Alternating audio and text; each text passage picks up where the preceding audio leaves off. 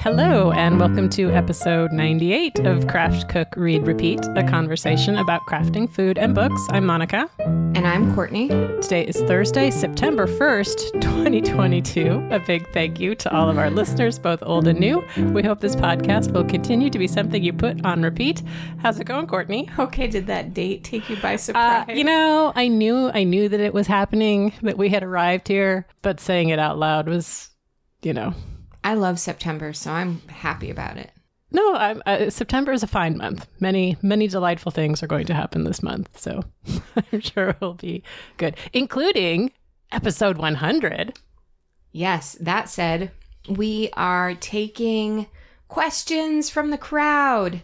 So send them our way. The usual Instagram places, DMs. Just make sure you tag us so that we see it. The Courtney SF Instagram or the Craft Cook Read Repeat Instagram. You can find Monica on Ravelry at Magda, M A G D O N, or in our Craft Cook Read Repeat group. Yeah, and just find us in those locations if you've got a question. We are celebrating our 100th episode with questions from the crowd. We've already gotten a few, and I'm super excited to to celebrate our 100th episode, which might not seem like a lot to you, especially if you are listening to a lot of other podcasts and they're just churning out content, but I'm really proud of us. So I'm proud of us too. So we are going to celebrate this. So should, yeah. Should we have cake? Oh yes, I was thinking carrot cake. oh, I don't like carrot cake. What? I thought you did. No. Oh. Definitely not. You could make a carrot cake. I just want I'll eat the frosting. What's your favorite kind of cake? Chocolate. Okay. Or or cookies are good too. Chocolate mousse pie. There we go. so right. many options. But for today, we will have on the needles, on the easel, on the table, on the nightstand, and bingo. And this is the end of the bingo. There's still a few more days in real time, but when this comes out, it we, will be done. will be done. And Another one on the books. Yes. So stay tuned because I'm going to announce the winners, although we don't know who is entered yet because you still have time to enter. But when you hear this, you won't. ah, podcasting is fun. So on the needles, I finished my sweater. Hooray! Hooray. It's beautiful. I was working away, people. This is the Zephyr Merc 2 by Celia McAdam Cahill. It was a test knit. This is a pattern that she originally had as a cardigan, and now she's made it a pullover and it will come out this fall. And I think it will be available in general, but it's just not available now. But she is not keeping it, it's not a, a secret release or anything. So I am allowed to talk about it. And um, as soon as I take a picture of me in it, I will post that as well so you can see it in all its cuteness. And it has lots of options. So I knit it in Mendocino wool and fiber Romney Corriedale fingering which I got in 2019. That's still fairly new since it is for my stash, yes. Yeah. Oh, I got it at Lambtown. So it's from a well, local California dyer, except that it's not dyed. It's natural. It's natural color, which is this kind of grayish, brownish, really fun color that I do not have really anything of in my wardrobe. So that was kind of exciting. And then I have stripes the sleeves are all striped, and there's a couple stripes across the top as well in a dark violet blue from Biches et Bûches Le Petit Lambswool, and also a medium blue called My Hand and Yours from A Verb for Keeping Warm. They're creating base, and that one has been in my stash, I think, since 2010. So there I'm going deep.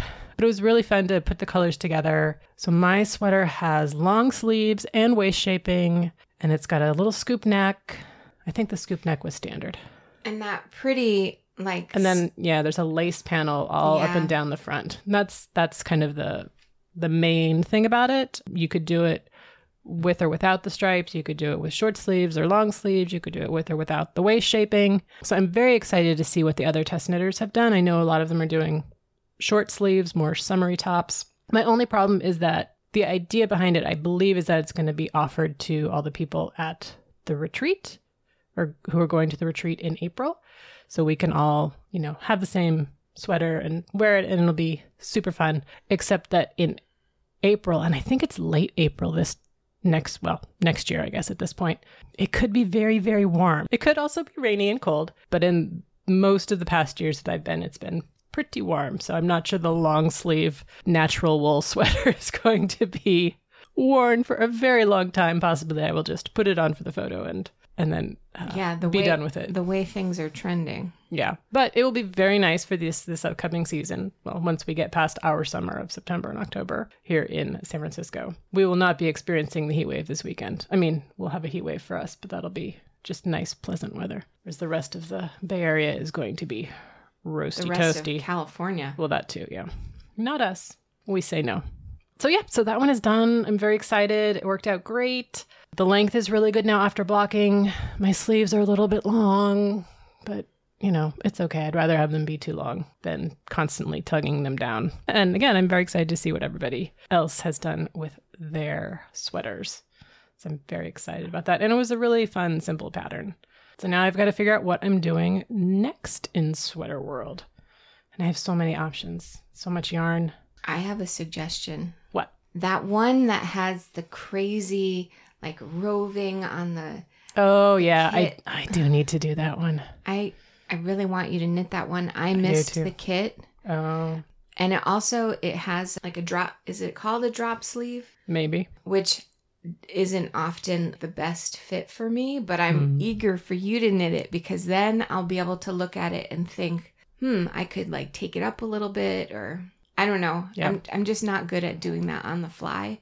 But I suspect if you knit it, then I will be able to alter it. That's true. I do want to do that. What's it called again? No idea.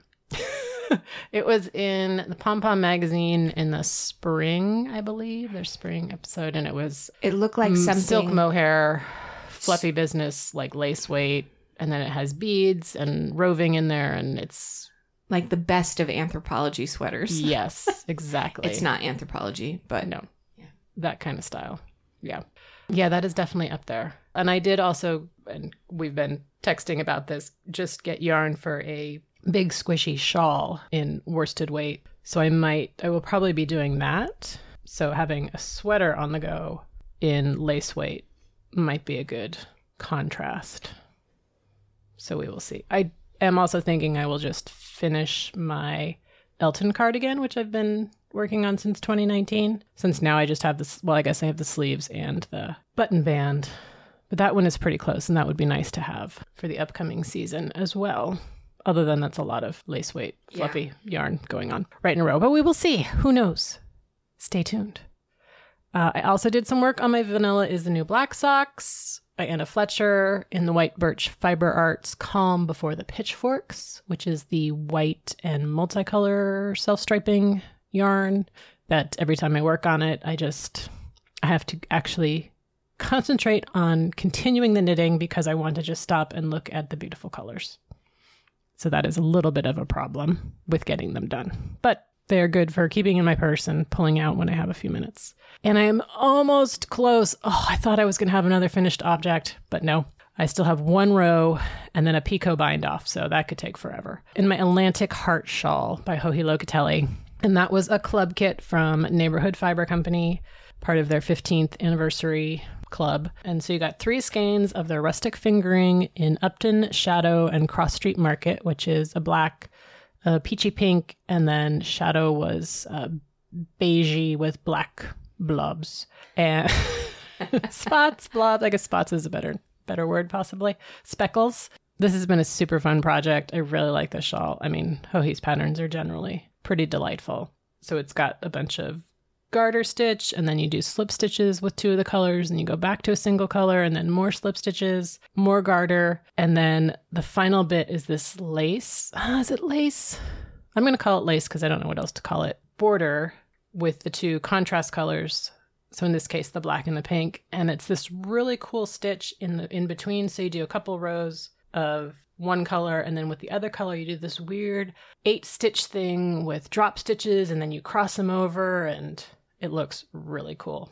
And you repeat that um, for a couple of times, and it gets this really, really interesting looking border that I'm very pleased with. It's one of those things you look at and go like, "Ooh, wow, I did that. That's that's pretty cool." I mean, I didn't come up with the stitch, but I I executed it quite well, if I do say so myself. So as I said, I still have to do one more row, and then I get to do a picot bind off, and that that has a lot of stitches. But I should be done with that in the next day or two, so I might just pretend it's done so I don't talk about it next time. But we'll see. I'm very excited about that. And yeah, and then just lots of plotting, planning. Oh, no, I totally forgot. I made a gnome. Silly me. Okay, so the reason that whole make something for two months ahead on the bingo was on there is because I knew I wanted to do one of my gnomes that I do as Christmas presents now. And so I, for the past three years, I've made my aunt sports themed gnomes. So we started off with the 49ers themed gnome because she's a big 49ers fan. And then I did the Giants because she likes the Giants. And then it was just, it, now it's just a thing. So last year was my Warriors gnome and he was little circular ball shaped one because, you know, basketball. And so this year was was the hockey gnome. So the gnome I did is Leave Gnome Stone Unturned by Sarah Schira, who is also known as Imagined Landscapes. I had bought yarn last year for my warrior gnome, but the blues were not right. They were they were not warrior blue. They were when I received it, sharks blue, San Jose sharks blue. So I was like, oh well, I'll just save it for next year, which I did. So he has a lighter teal hat with a little cute tassel, and then oh, and this and a pocket. And I went yesterday and found a little shark button that I sewed onto the pocket. And he's adorable.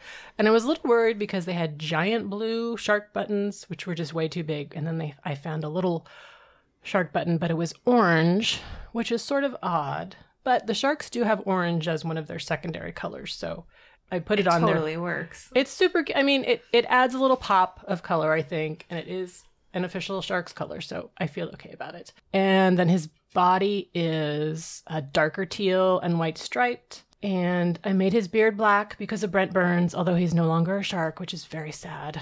So overall, I'm very pleased, and I, I'm pretty sure that she's not on Instagram or listens to this podcast. So it will still be a surprise come Christmas, as long as I remember where I've put it.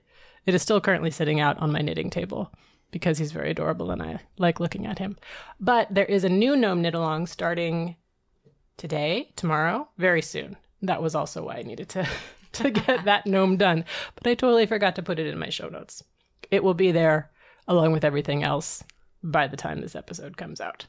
So that was fun. So oh, so the yarn was uh, from Emma's yarn, and then I had some leftover black from Knit Circus. So yeah, so that was that worked out very and a well. Bingo, and a bingo square. And a bingo square. Very exciting. How about you? What's on the easel? The easel has lots of works in progress, which feels awesome. I have been going to the public library and doing some cup filling, filling my cup. I like to look through the magazines, Smithsonian and other ones that I don't re- that I don't receive and sort of just idea generate. And then I love to look through they're called collector collector items pricing guides so they have really interesting objects, and that just gives me ideas about things to look for to pair for still lives and and then I sketch people in the library, which you have to be surreptitious about. Not everybody appreciates that. I think it's a great spot to spend an afternoon. And so that has been taking up a little bit of time. And then I've also been working on some really big for me acrylic on paper, which initially I meant to feel more like studies, but then I just figured I should see it through instead of being sketchy about it, you know, just really paint it through. And I'm getting interesting results like interesting skies and working on a much bigger scale than I'm accustomed to.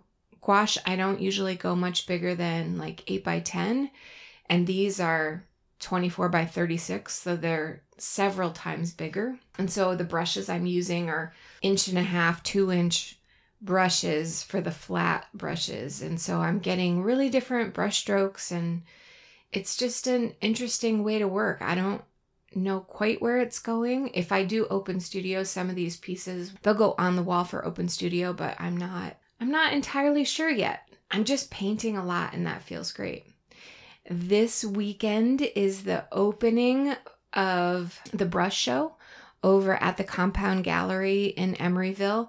I'm really excited to see how the sh- show as a whole comes together because there's a huge variety of different interpretations of the brief, the creative brief, and I'm so excited to see that display. How long will that show be going for local people or, you know, if I you're coming think- to visit San Francisco? I think mid October. It's there till mid October.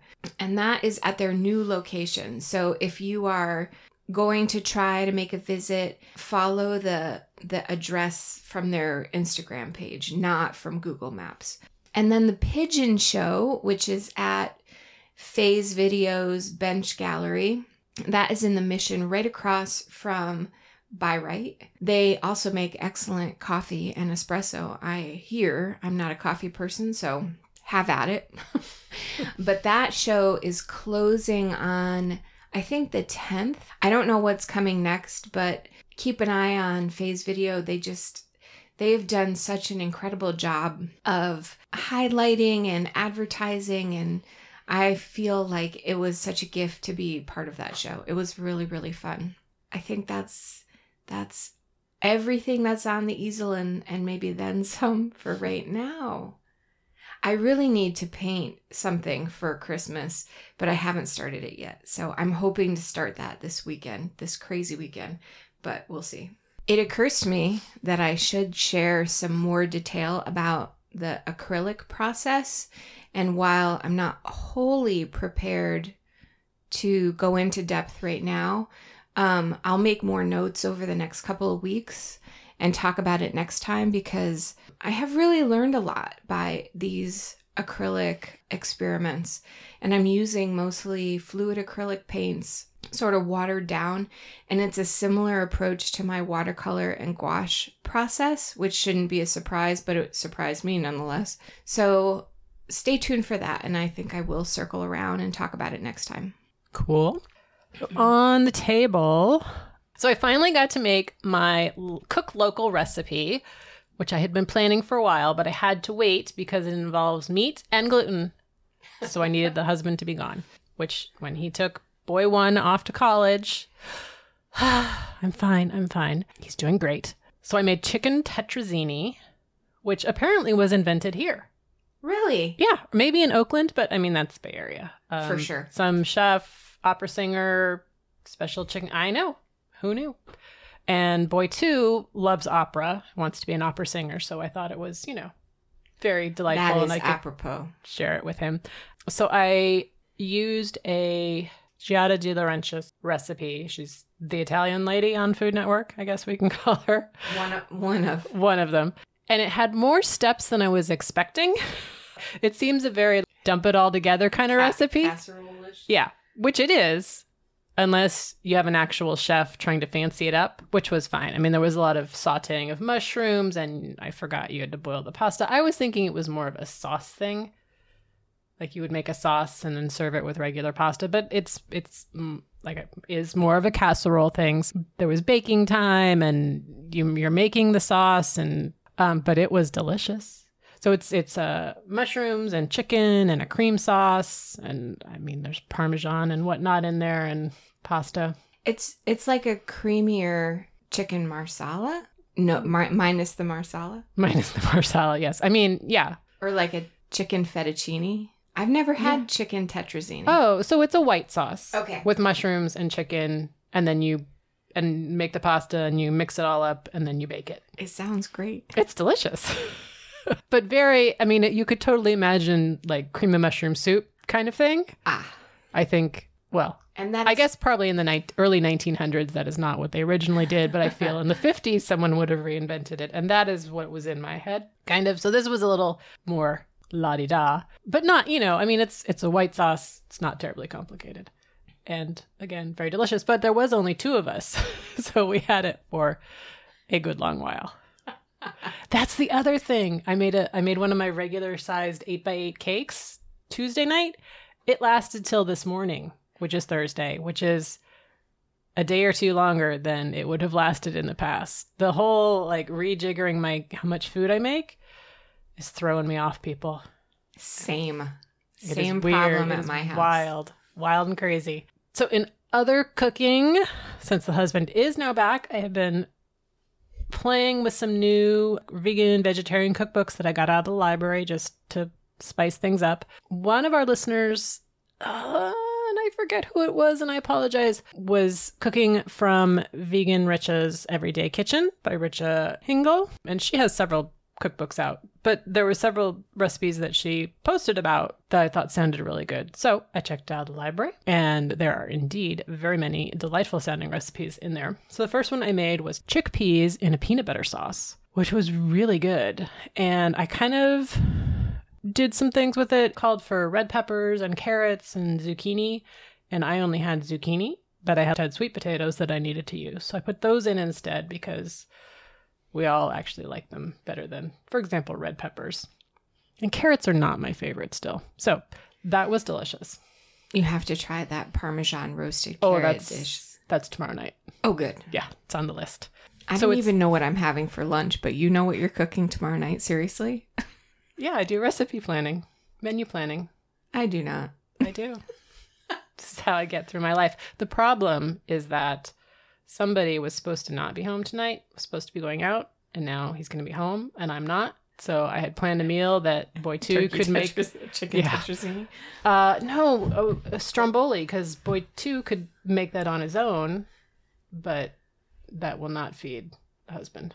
So I'm not quite sure what we're going to do. There may be ordering of food tonight. Yes. But the chickpeas and peanut butter sauce, delicious. So, I mean, peanut butter, coconut milk. I think you could have used some other kind of non dairy milk. It also had turmeric in there and some other spices. And my sauce turned out a little bit thicker than I think it was supposed to, at least compared to the photo in the cookbook. But it was delicious. So that one was really good. And husband was very, very fond of that. He compared it to a mole. And I think in that sort of intensity of flavor is what his thought process was there. So, and, and I would agree with that. So that one was a, a win. And then the other one I made was a quinoa pulao with white masala sauce. So that one was a whole project, which I did on Saturday and ended up being fine. And it was less of a project than I thought, but making the sauce and then making the pulao and felt like it was going to be more of a weekend thing than a I see. weeknight, yeah. But ended up actually not being that complicated. I mean, it's a masala sauce, but it's a white one, so it's a little bit different than what at least I am used to having in my masala world, which granted is very small and narrow slice of what there is actually out there. And I have made pulaus before, which we've talked about. So this one used quinoa instead of rice, which was kind of a fun difference and the recipe called for you could use chickpeas or lentils and since i had just done chickpeas already that week i did the lentils and um, it had lots of different vegetable options you could do green beans or zucchini or other things anyway i had green beans so i did that and decided not to subject my family to any more zucchini because again i had already done that it was really quite good again I, my sauce felt a little bit thick and the quinoa took a little longer to cook than i thought it should but super tasty. Husband loved this one as well. So I might have to buy this book. I'm not sure. I haven't quite committed to it. There's a couple other recipes that I want to test out, but I did really like it. And I think this one is this one is divided by flavor profile. So there's like a a buffalo and firecracker section and I forget what the other ones are, but very good. Lots of intriguing recipes, lots of sauces, and then so here's your sauce, like the white masala sauce, and then here's two or three recipes that you can use it in. And most of the recipes have a lot of options. As I said, this one said you could use lentils or chickpeas or use, you know, any of these various vegetables. And it would also give you a couple different sauces. So, and there were tons of recipes anyway, but then each recipe has, you know, multiple options within it. So I really like this one as well. And she has a website. Looks like several of the recipes are on there as well. So I might have to have to do some stalking. And she has an instant pot cookbook as well. So I am I've been poking through that one, but haven't quite committed yet, although there were some tasty sounding things in there. What's on your table? Similar, although no tetrazzini. Probably not chickpeas and peanut butter No. sauce either. No, but I did do a summer pul- that summer pilau Oh from East, which I served with a butter chicken. Normally, I do the butter chicken in the crock pot and let it really cook down. I was a little rushed and did an oven version, and it was different, not as tender, of course, but it went really well with the pilau, which is the um, tomato and coconut milk, cinnamon stick. I really liked it. I think next time I will go with a low fat coconut milk. It felt a little heavy on the coconut for me, but I still like the flavor. And it was easy ish, like once you got all the prep taken care of. And that is where I diverge from your menu because then we did ahi tacos. Mm. Again, this is something that I did earlier in the summer. My kid at college doesn't care for fish at all, but my kid at home likes ahi. This is a great weeknight recipe because you can marinate the ahi pretty quickly. I served it this time with a slaw recipe that's on the same page. It's like all folded into this one recipe. And then she also has this yum yum sauce that I've missed the past two times that I've made it, which is kind of like a smooth tartar sauce. Oh. Uh, the flavor profile is similar, maybe not pickled. It's interesting though. Yeah. It worked. So the ahi tacos were one night. And then I also did beef fajitas. And the beef, I did it with a flank steak and I marinated it in pineapple juice according to a recipe that I found. The pineapple juice is a magic marinade. It did not taste like pineapple at all, but it surely did tenderize that meat. So that was that was a great find and I did it with a million different peppers and onions that I had sauteed with guacamole and cilantro and green onion and the really the marinade carried everything. It just made it it was so flavorful. But the real culinary and actually art room easel win for this week were the Concord grapes that I got a hold of. Oh, yeah. So last weekend we were up in the Russian River area. We were gifted a little, a couple bunches of Concord grapes. Now, this is not something that I come across very often anymore. They were so fragrant and so purple indigo and so delicious. I mean, they were just a complete joy, and I've been snacking on them all week, trying to keep the fruit flies out of there. I wish that you could scratch and sniff them, you know, to everyone because they were just completely nostalgic. They're that grape flavor from my childhood. I don't know about yours, but just delicious. So fun. And that was my favorite thing in the kitchen this week. Nice. All right. On the nightstand, a good little variety this week. Starting off with The Personal Librarian by Marie Benedict and Victoria Christopher Murray. So, this is historical fiction about the personal librarian of J.P. Morgan, who was basically responsible for building his library and his collection and convincing his son to turn the whole thing into a public institution, which still exists. And her name was Belle da Costa Greene. And she was a black woman who was passing as white. And this was happening in the early 1900s. So impressive enough that a woman had this kind of power. She became a society figure. She was well known in the art world. Very impressive just in general, and that she was also a black woman, which was not known at the time, obviously. Also, super impressive. So, was really interested in reading this story. Obviously, the librarian angle, I love that too. The actual writing and telling of the story was less fantastic, in my opinion, but the information was great. Definitely went down a little rabbit hole on Wikipedia and the other resources. The Morgan Library, I think, uh, is going to hit 100 in two years, and they're going to have a big exhibit about her as well. So I'll have both kids out of the house then. Maybe I can go to New York and see it.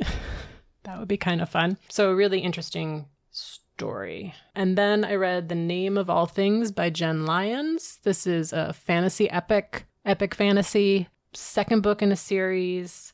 I read the first one, gosh, a few years ago, and I had to spend the first, I don't know, chapter or so looking up summaries of the book because these are both really giant books. There are five books in the whole series.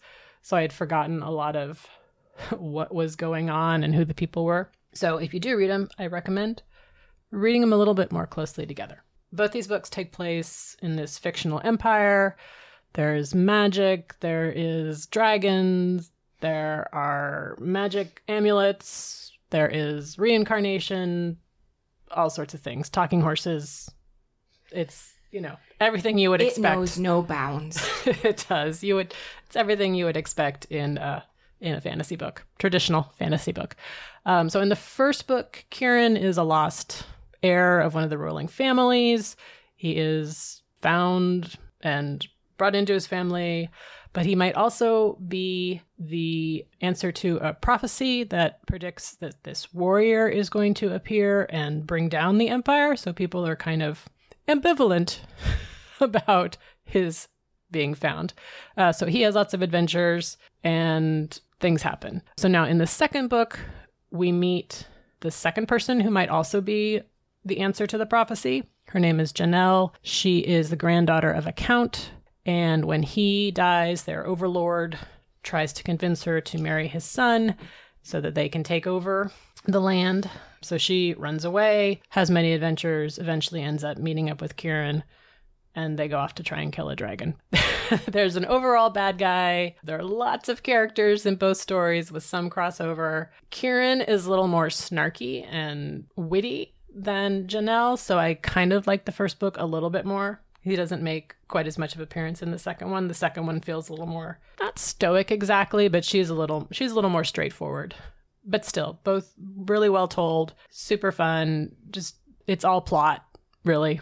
So if you like the epic fantasy, this is definitely a good one to check out. I already have number three on the way, so I will hopefully not forget all of the characters. And I think they brought everybody together now, so we should just be going forward. We shall see. That is the name of All Things by Jenn Lyons. And then Just Like Home by Sarah Gailey. They are becoming one of my most favorite writers. I've read several things by them, and they're all great. This one is going deep into the gothic. For my taste, it was almost sliding into the horror genre, which not my most favorite. So just be aware of that.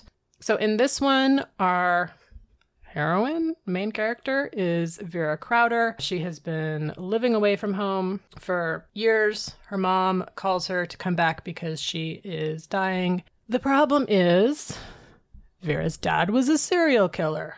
Okay. There were some family issues. Her mom kicked her out as soon as she turned 18. Every time someone realizes who she is, she has to change jobs because everyone's, you know, there are issues. So she's back home.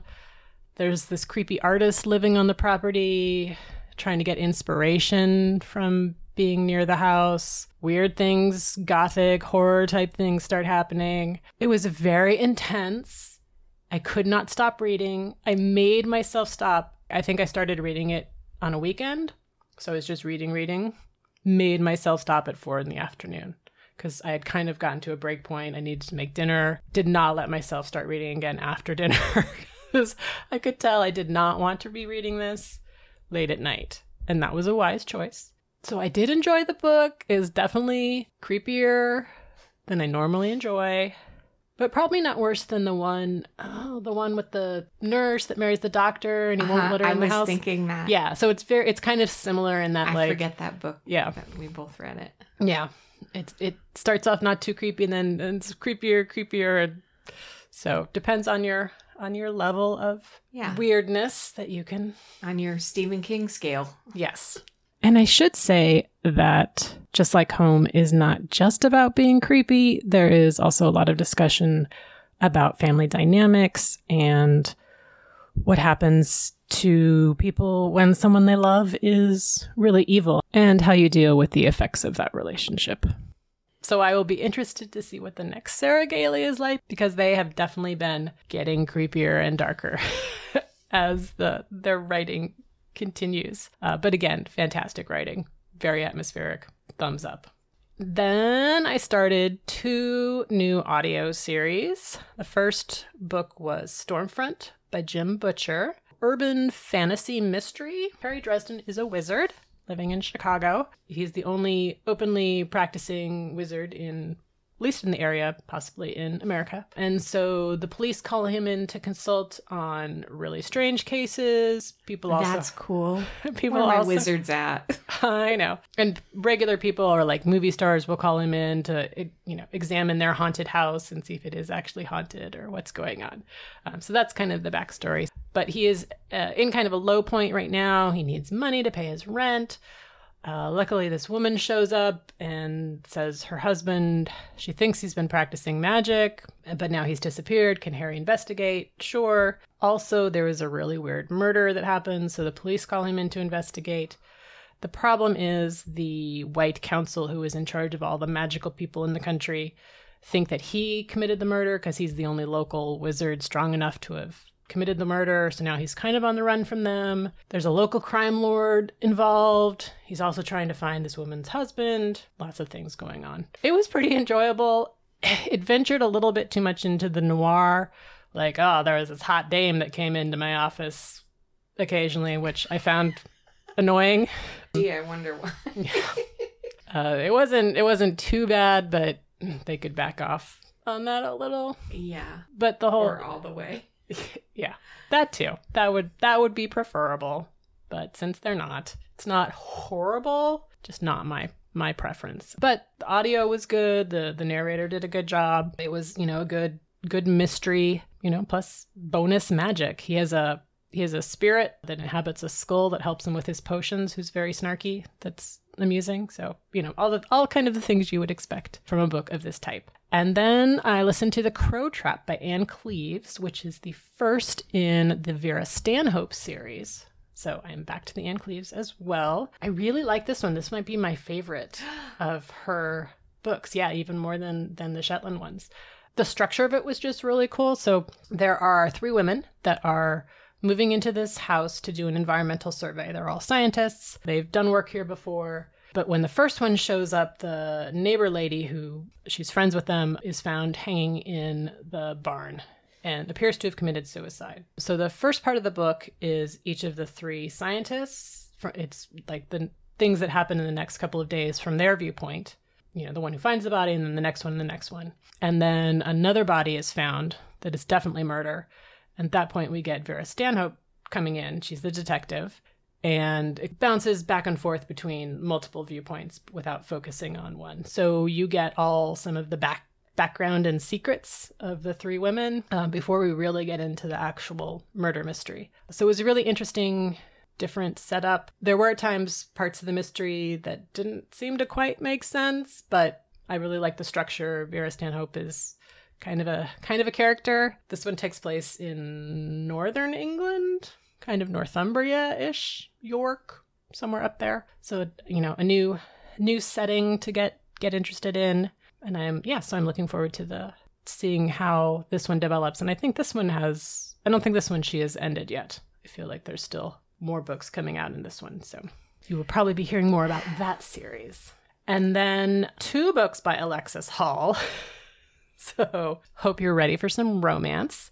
The first one is A Lady for a Duke. And this one was a little more, uh, felt a little more chick lit, a little more serious and intense. And for me, Alexis Hall is just a very funny writer. He is the one that did the the people on the cooking show that had me crying out loud, the baking show. So I was not quite expecting the the intensity of this this book, but still a really good romance. Viola Carroll was a soldier, and everyone thought she died at Waterloo. So she decides to take that opportunity to live her life as she felt she was meant to, even though that meant giving up her title and all her money and estates. And she comes back and throws herself on the mercy of her brother, who has now inherited everything. Brother and wife are like, great, move in. But she also left behind her best friend, the Duke of Gracewood. Something happens in his life, and they meet again. Shenanigans ensue. It was a really beautiful, very interesting book. It was definitely a little more serious than Alexis usually goes for, I think. There was, you know, some some witty banter, but mostly uh, I think there was just a lot of emotions that needed to be explored. And it was really, really good, moving story with some a little bit of adventure at the end, just for kicks. But husband material, that that got my my funny bone moved, as I expect. Totally a retelling of Four Weddings and a Funeral. So you need to be super into weddings to read this one. Or you don't have to be, but it helps. So it is the sequel to Boyfriend Material, which he wrote a couple years ago. So we meet Luke and Oliver again. They've been in a relationship for two years. Everybody in their life is getting married, and Luke ends up accidentally proposing. And so then the fourth wedding is going to be theirs. Or is it? So again, just super fun. You get to see their relationship, how it's developing. They have issues and how they approach their relationship and life in general. And again, weddings. I'm a big fan of weddings. So a book that has four weddings is just really ideal for me. And then finally, Joan by Katherine J. Chen, which is historical fiction, the story of Joan of Arc. Oh, it was so good.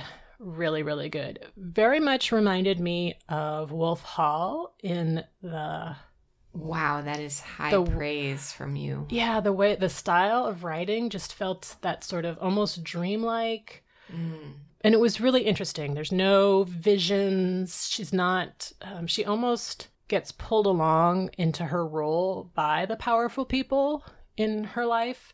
There's a lot of backstory about her life in her small town. It was very interesting, very modern. Kind of made it more believable. I think. I mean, obviously it did happen, but I think for modern people, we have a hard time with the whole visions and people taking that seriously and the whole religious nature of it. So she really pulls back on that and makes it seem more believable. You know, how could this happen? Why would people follow this young girl? And so it it just really was riveting and I just had to keep keep reading and reading and you know, part of it is to see how she is going to make it all work, but also it's just a really beautiful story. So definitely check that one out. And then, oh my gosh, there are so many books coming out this month. Do you see my little list? I see your list. Yeah, Seanan McGuire, Kate Atkinson, Erin Sterling, Jasmine Guillory, Tamsin Muir, Naomi Novik, Maggie O'Farrell, Ilona Andrews has books coming out, and there is a Miss Marple collection with stories from Leigh Bardugo, Alyssa Cole, Lucy Foley, Ruth Ware, and a bunch of other people. Oh, oh, my gosh, my library. I I don't even think I currently have availability to put things on hold on my library list, and all of these books are coming out. So exciting, people. Clear the deck. And my book club is starting up again. So I've got to read books for that. I just, what, what am I supposed to do? Read more. Oh, okay. All right. How about you? I have five ish books for you. Oh, very nice. Oh, I- right, because you were in between. I was in, middle. between. Yeah. Mhm. So I read The Darkness Knows by Arnaldur Indridason. He is an Icelandic mystery writer. And so, this, of course, this mystery, they find a body in a glacier. As you do. As you do. I don't know why that annoys me, but it does. Like, so, so there's. so is it a really old body if it's in a glacier? yeah, it's like 20 years. Oh. So there's layers of. Oh, I guess glaciers continue to grow. I mean, not now, but Well, I think they chucked it in there as one does. in the middle of winter. And so it was Oh, okay. snowed and like Got it. because the glaciers truly are melting, they aren't as safe to explore. Mm. And so people And not as safe a bet for throwing away bodies. yeah. Yeah. Yeah, because it, they come back. So this was a really this is going to shock everyone about an Icelandic mystery, but this was super dark. Shocking. Who I knew? know. So our investigator, Conrad, he's a retired investigator and he's brought back into this because this was like the one case that he didn't solve. The layers of trauma are on his side, on all of the suspects, on the innocent suspect, on the person, the body found itself. So it was, it felt like an archaeological dig just going through this whole thing. And then there's the cadence of a book that's been translated. I love a Scandinavian mystery. I think that the the pace always surprises me and it compels me to keep reading. This one had that sort of cadence, but I, I was a little irritated that it was in a glacier. Like, oh, I don't know. It's a super dark book. You just need to know that going in. That's the darkness knows. It says oh. it in the title. Yeah. You've been warned, people. You've been warned. Okay, then I read The Five Wounds by Kirstin Valdez Quade. This is beautiful. This is a beautiful novel that takes place just over the Mexico border. So they're in a, a border town, and our main characters are Amadeo and his pregnant daughter, Angel. And she's 16 and she's dealing with this teen pregnancy. And she goes to her dad and grandmother looking for help. And her dad was also a young parent and he is has substance abuse issues and he is they do this thing in their town on Good Friday where they march through the town reenacting the Good Friday Pontius Pilate Christ with a cross. Every year they do that. And so it's a real honor to be chosen as Jesus. And then Amadeo is chosen right when his daughter shows up pregnant. And he's like, I'm trying to do this thing. And my kid is eight months pregnant. And it's weird to say it, but it's this beautiful internal conflict and how this family navigates a year together. So it's a full year passing and it calls upon the five the five wounds are the five stigmatas on Christ's body and how the author relates that to Amadeo's life over the course of a year. It it was so well done. This family is still walking around in my head and my heart and i think um, people will this this is i mean it's not a light read but it's beautiful. It's a really beautiful novel. Then i have walk the vanished earth by Erin Swan. Wow. Okay. This is another incredible novel that i just want everyone to read so that we can talk about it. I'm going to make a comparison. I don't normally like to do this, but I just to give you this is not my normal lit fiction genre. This is more like The Road meets Station 11 meets The Sparrow. Whoa. Right? That's a lot. That's a lot. So we are given three different time periods the late, maybe mid 1800s when the bison are being wiped out in the American West, and then 1970s when the descendants of the guy who was killing bison, they're living their life in the Midwest and what their life is like. And then mid 2070s when the earth is having tremendous floods and the impacts of climate change. oh, so change. it's kind of like my my Norwegian, Swedish climate change ones, where it has the three different, like the bees. Yeah. Yes, very similar to how you described it. I haven't read those yet. This totally worked for me, and I was so invested in these characters. So they end up, the, like the future characters, one of them ends up on Mars. The the tie through the connection of these people is wildly believable for me who is not so much into this genre. I I don't want to spoil it for people because I think that I think that the payoff is like really really incredible. It moved me so much that when I was painting I was thinking like wow this this seascape would be it would just be ocean and you know with the ocean rise and climate change and and of course we're experiencing all of this heat in California right now. So it it totally hit home. I thought it was also incredibly well written. Walk the Vanished Earth by Erin Swan. Then I read Woman of Light by Kali Fajardo Anstine. And this takes place in like the late 1800s to 1920s. It's two generations in Denver, Colorado. And this is an indigenous Chicano family and how they deal with just trying to make ends meet and the racism of the era and their just beautiful family structure. So there's two main character Luz and her brother Diego and they're being cared for in the in the present moment by their their mother's sister. The story comes from Luz. She's 18 or 19 and she's trying to make her way in this world and she reads tea leaves. She even once reads coffee grounds, which was fun. What life was like for them and how they are trying to get out of their dire situation and onto a better life and all of the drama and tragedy that goes along with it. I thought it was really, really well written and just a beautiful family story. Now, my last book is so delightful that I cannot wait to share it with you.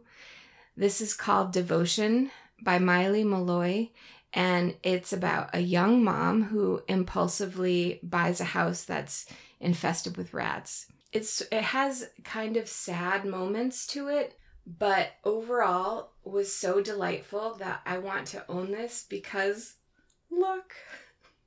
Oh, that's so cute.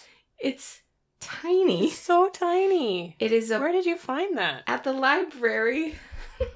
This Because is why the you li- have to go into the library. Right. The library Sometimes. is the best place on earth. I'm Well, uh, yeah. convinced. It is a palm-sized book and I believe it's it's a short story or a novella if you will.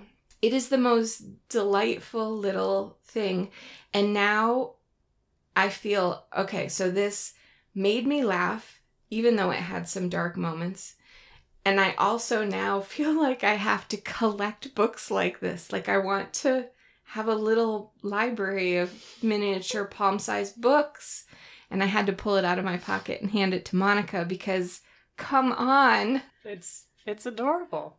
So few words on each page because it's so tiny. I think I read it in a half hour. Yeah. You know, it was it's a it's a Was it just shelved with the regular books? uh-huh, it was Oh just on the shelf this little tiny thing. And then then I spent another half hour searching how tiny books, tiny published books, small palm-sized published books, palm-sized fiction, microfiction, which is a whole other category. Yeah. But how do I find like what do you call this? A small format publish. I mean, Yeah. So, I mean, I would check in the catalog to see if there's any any Keyword in there. it? Yeah, or ask the librarian. okay. There's got to be a way. It's adorable. It's adorable, even even though it's about rats. So what I do want to say about this micro story, micro book, is that uh, not I was I was delighted by the size, full stop, but also the character trajectory in this little story was surprising and profound. So you know that that can be accomplished also says a lot. wow. I loved it. That's So De- Devotion by Maile Meloy. Okay, bingo. It's okay. Well, it's going to be done by the time you hear this. It ended on September 5th. So hopefully you all got your bingos in. We've had a couple coming in these past two weeks. And uh yeah, thank you for playing along. Yeah. It's been super fun. I I am close. I have one left. I have three, I but I have plans. big weekend. Um, so I yes did the chicken tetrazzini for my local cook local, which was exciting. I made my shark gnome, which was the thing for two months away, and I still need to cook from a book. Although I feel like I was reading a book, probably husband material, and they made something or they ate something, and I had just cooked it the night before, but I can't f- remember now what exactly it was. So I may, if I end up not making what I want to make this weekend, I may make that count, even though I can't actually say what it is. Okay. There's a lot of like sliding into the end going on this year, but You're so Fine. close, though. it's not like I can win prizes or anything. right. How about you? I read The Five Wounds, which is by and about a person of color. I cooked from a novel, which was that Summer Palau, and I was inspired by A Burning, the book that Oh, I yeah, yeah. reviewed last week. And then my laugh was Devotion, my little teeny Oh, tiny book. good. I still have to start a new project, which actually I start new projects all the say, time. I feel like and I feel like the big series that I'm working on is either a new project or is going to be the calendar. mm, So that could either be my something for two months Mm, away yeah. or my new project. And then It could also be both. it could be both. But I don't I try not to double dip even though it's totally allowed and it's our game and we can play however we want. Yep. And then my focus on fun appetizers I'm doing tonight because it's back to school night. And I have a kid who wanted deviled eggs. Oh, yeah. And so then we were joking around and talked about what else we could make. And I'm going to do really fancy pigs in a blanket nice. and maybe a couple of other things so that we'll have these snacky foods around for the weekend. That seems good. Yeah. Yeah, so we had quite a few people come up with their bingo on Ravelry. Burdette posted, and her final entry to get her bingo was she knit a sock from handspun, and the handspun was from local sheep. So that was pretty good, Great. and it was beautiful. And then Hockey Rachel, also on Ravelry, made a lemon blueberry zucchini cake, which her kids declared to be epic. So that got her another bingo. And she is also pretty close to blackout. Oh, that's So we are waiting to see if that happens. J Pearl on Instagram got two bingos this year, so congratulations on that. She, I like that one because Pearl said she she just cooked when necessary. Yes. So she utilized the design that I have set up that you can earn a bingo. If you don't cook, you can earn a bingo Yep. two other ways. So I appreciate that she recognized. I did that for her. yeah. I mean, she still got two bingos, so it worked Yeah. out worked out great. And then J Carl five one five also got a bingo, and her final one was uh, she learned to crochet. She did a little granny square, which I feel like there was a lot of learning to crochet going on this summer, which was great. Really? Yeah, That's there so was there were several people that did granny squares or you know some other sort of new crochet thing. I guess that coming from the knitters, that is that is a new skill. It occurs to me that that sweater I'm obsessed with, which is like a designer sweater, is not a knit. It might be a crochet stitch, so I should probably bring it to the masses and figure that out. Which one? Oh, it's this very fancy sweater with an open, it has like a real open knit stitch or perhaps crochet. And then it has embroidery, tons of embroidery on it that I really want to do. Uh, while you're looking for it, Pilates girl also made three recipes from East because us talking about it inspired her. So yay! And it, it is it is super fun to go back to cookbooks that you haven't cooked from in a while and realize why you enjoyed them in the first place. And plus, I think she did some of the uh, she did the summer palau as well, and two other ones that actually I don't think I had made, or it has been a while. So I am inspired to go back there even more. Goodness, that is quite a sweater. Uh, yeah, I don't know. It could be either. It's Valentino. Does it say in the description? Look at the back though. It looks like a knit stitch. Yes, it does. Hmm. I don't know. So let's talk about our winners.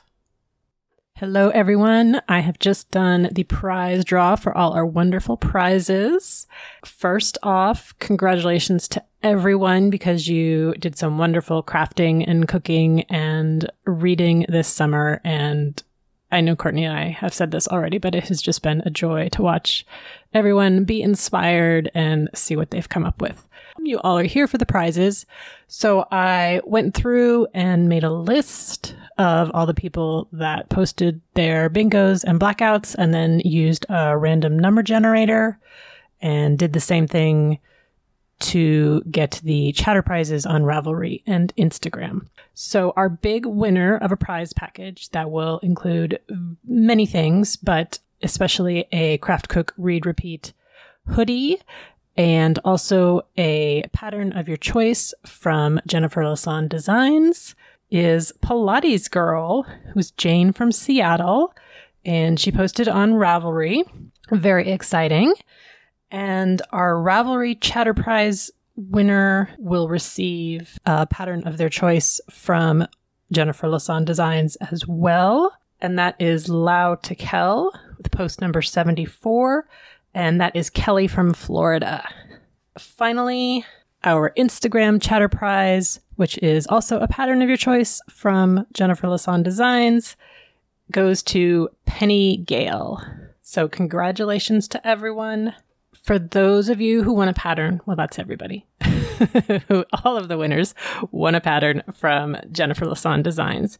And if you want to go ahead and collect that, you can email her at downcellarstudio at gmail.com. And congratulations again, and we will see you next year for more bingoing. All right, yay! Congratulations, everyone. Hooray. Thanks so much for playing along.